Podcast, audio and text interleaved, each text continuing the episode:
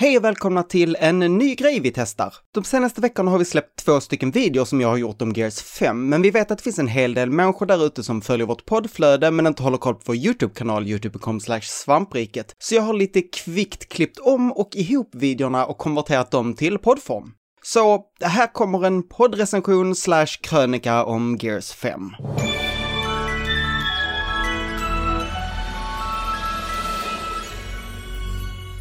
Gears of War 4 var inte ett särskilt minnesvärt spel. När jag fick mina händer på femman hade jag bokstavligt talat glömt att jag ens hade spelat det. Trots det och trots det löjliga namnet var jag ganska pepp på Gears 5. Till skillnad från när 4 kom var jag nu faktiskt sugen på mer biffig Gears action och av trailers att döma kändes det som att spelet eventuellt skulle göra lite intressanta saker. Det fanns såklart det faktum att man för första gången hade en kvinna i huvudrollen, vilket inte är inget, men framförallt såg det ut som att det skulle ha en lite mer intressant story. Det kanske låter lite märkligt, men jag har alltid gillat världen som Gears of War byggde upp och tyckt att delar av de tidigare spelen som gett oss glimtar av den bakomliggande loren varit bland de bästa. Så, pepp! Och resultatet?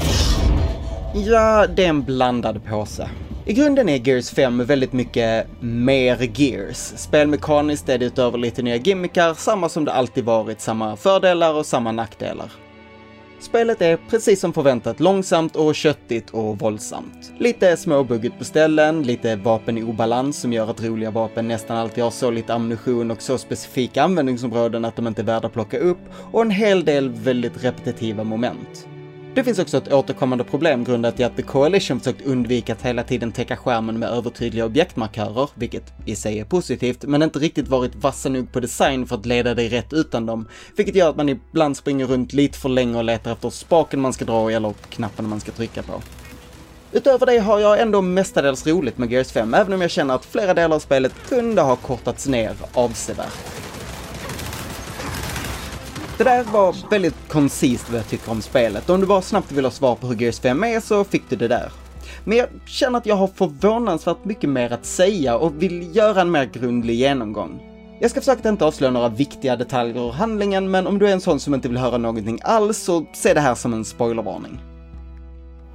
Gears 5 består av fyra kapitel. Kapitel 1 är en slags prolog där du fortfarande spelar som Phoenix Junior, en karaktär som är ungefär lika intressant som blöt kartong. Kapitlet hade kunnat klippas ner en timme eller så, men ger oss i alla fall en actionfylld start som etablerar och återetablerar våra karaktärer och lägger grunden till en väldigt dramatisk sidostory som jag inte kunde bry mig mindre om och som aldrig riktigt får någon vettig upplösning. Toppen! Kapitel 2 är utan tvekan den starkaste delen och vad hela spelet borde ha varit. Du tar kontrollen över den nya huvudpersonen Kate, kommer till en ny miljö och börjar luska i spelets mysterier. Här introducerar spelets stora nya grej, en semi-öppen värld där du pilar runt på en windsurfingpulka. Jag är inte säker på hur mycket det i slutändan tillför då det nästan uteslutande fungerar som en transportsträcka mellan linjära banor, men nyhetens behag och så vidare. Vi får djupdyka i lore, besöka intressanta platser och karaktärerna Del och Kate har en förvånansvärt bra kemi. Under kapitel 2 tänkte jag, fan, det här spelet har något på gång.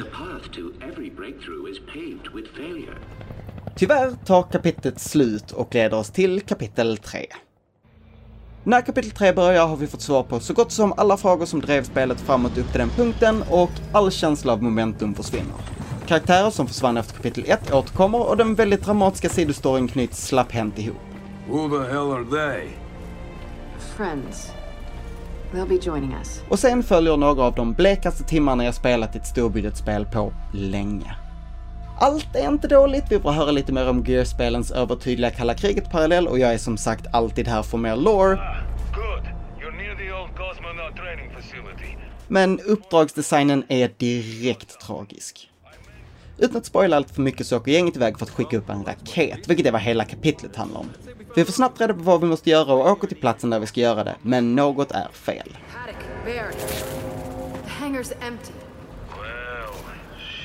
Och det är sedan det exakta receptet för de kommande tre timmarna. Vi får höra vad vi måste göra, gå för att göra det, något går fel så vi måste göra en annan sak först, men något går fel så vi måste göra en annan sak först, men något går fel så vi, är, ni förstår.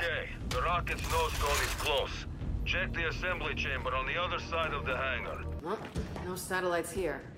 Let's keep looking. Gotcha. We found the nose cone. Oh man, but it's missing satellites. Det är rent utfyllnadsmaterial och utvecklarna har inte ens brytt sig om att dölja det. Det är oxen, oxen, oxen berättande med karaktärer som säger Åh nej, fienderna är här också! ungefär 50 gånger. Swarm ahead. Whoa, whoa, whoa. More of them. think we just discovered the prize! Swarm! Well, you Det finns inget driv, ingen motivation, inget direkt karaktärs eller världsbyggande och inte ens några särskilt intressanta actionmoment. Det är samma tre eldstrider copy-pastade på miljöer som är så gott som identiska. Utöver det är det också här spelet springer med huvudet först in i ett av sina största narrativa problem, vilket Yeah. Turns out Foz isn't so bad. behöver en helt egen sektion i podden. Med det kapitlet över kommer vi så till spelets slut, som i likhet med kapitel 1 är helt linjärt. Det är definitivt ett lyft från kapitlet innan, men många av setpiece-momenten är sådär. Speciellt sista bossen och en sträcka du tillbringar bak i en bil med fiender som attackerar där det gör exakt ingen skillnad om du skjuter eller inte.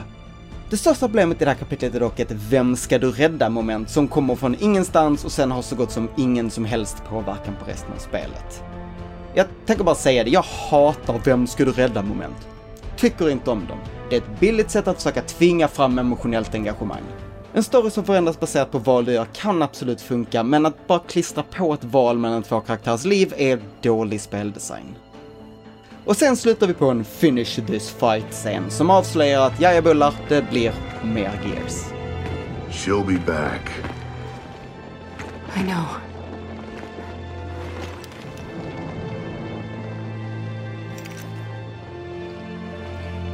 But not if we find her first.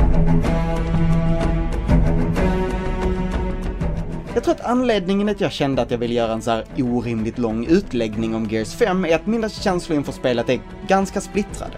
Som helhet är det ett ganska kul spel, men också en ganska ljummen instans i Gears-serien och förstärker min känsla att Gears lite har gjort sitt. Jag vet inte om det ens går att göra ett nytt, riktigt bra Gears of War utan att radikalt ändra upplägget.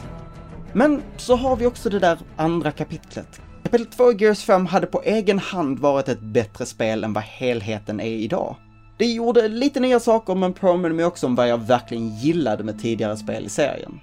Om The Coalition expanderar på det som funkade här kan de lyckas göra något riktigt bra med Gear 6, men mina förhoppningar är inte superhöga. Och här kommer delen där vi börjar spoila hejvilt. Om du medan du lyssnar på det här tänker det hade varit roligt att se lite rörliga bilder till ljudet så är det som sagt youtube.com svampriket som är adressen.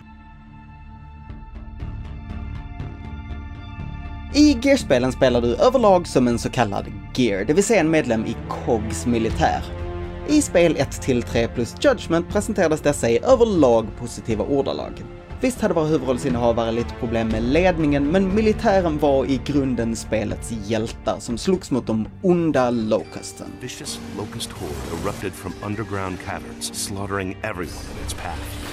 I och med Gears of War 4 började de nya utvecklarna The Coalition lite ifrågasätta den bilden och inledde spelet med att de två huvudsakliga protagonisterna lämnade COG för att sluta upp med The Outsiders, en grupp som existerade fristående från och i opposition till COG. We used to protect COG settlements. Now we're about to raid one. Raiding is what outsiders do. COG-regeringen beskrevs som förtryckande och auktoritär med specifikt fokus på regeringens nya försteminister. Överlag var Gears of War 4 ganska mycket en axelryckning, men jag uppskattar ändå att The Coalition hade en vilja att skaka om saker och problematisera militär makt. Tyvärr var man lite fega och vågade inte riktigt gå hela vägen. För att undvika moraliska dilemman med att nu slåss mot militären bytte soldaterna ut mot robotar och det tog inte lång tid förrän ett nytt externt hot dök upp och tvingade människorna att jobba ihop igen.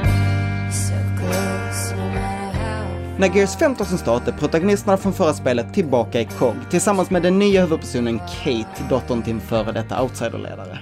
De är fortfarande lite kritiska till försteministern, men det yttre hotet anses för stort och de driver nu en kampanj för att få olika outsidergrupperingar att ansluta sig till dem för allas säkerhet. It's time to fight these things together. Och narrativt är väl detta ett helt legitimt beslut av The Coalition.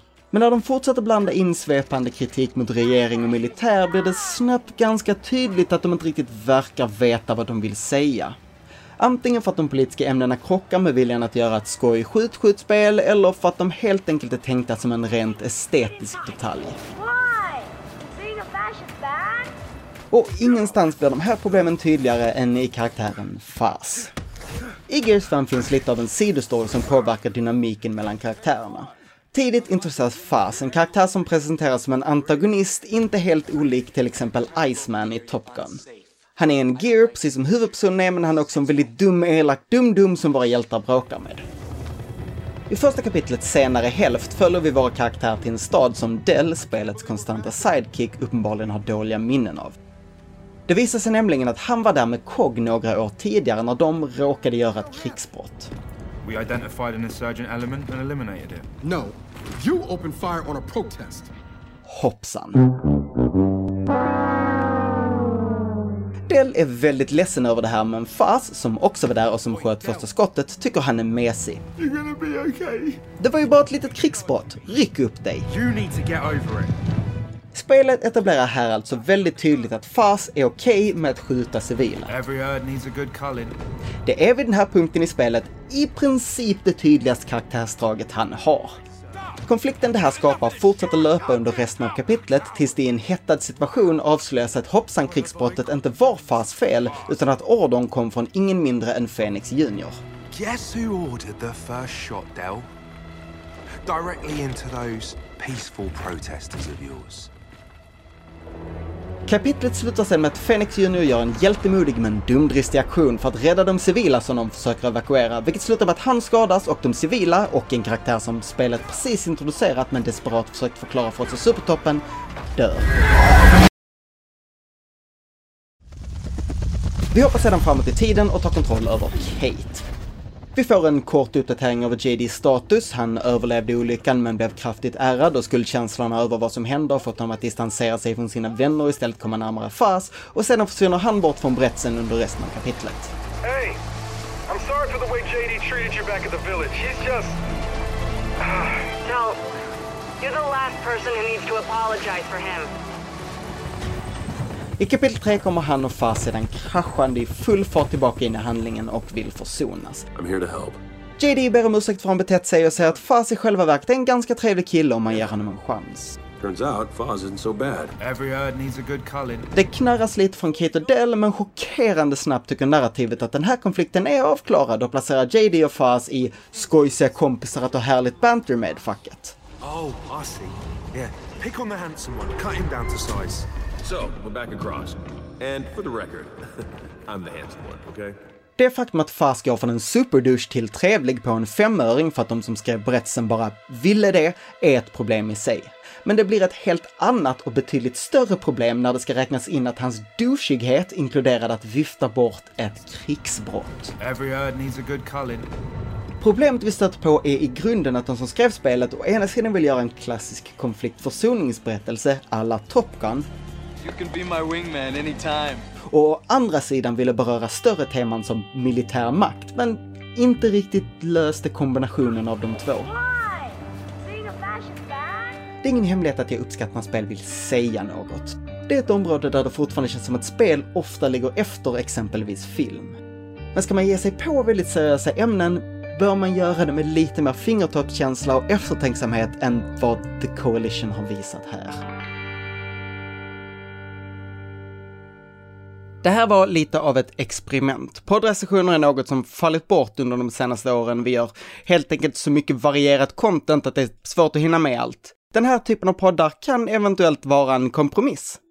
Om ni tycker det här var en inte superdum idé, lämna gärna en kommentar på inlägget på svampriket.se eller skriv till oss på Facebook, facebook.com svampriket, Twitter, svampriket eller uh, Instagram, svampriket antar jag också funkar. Ni kan också mejla till oss på svampodd svampriket.se.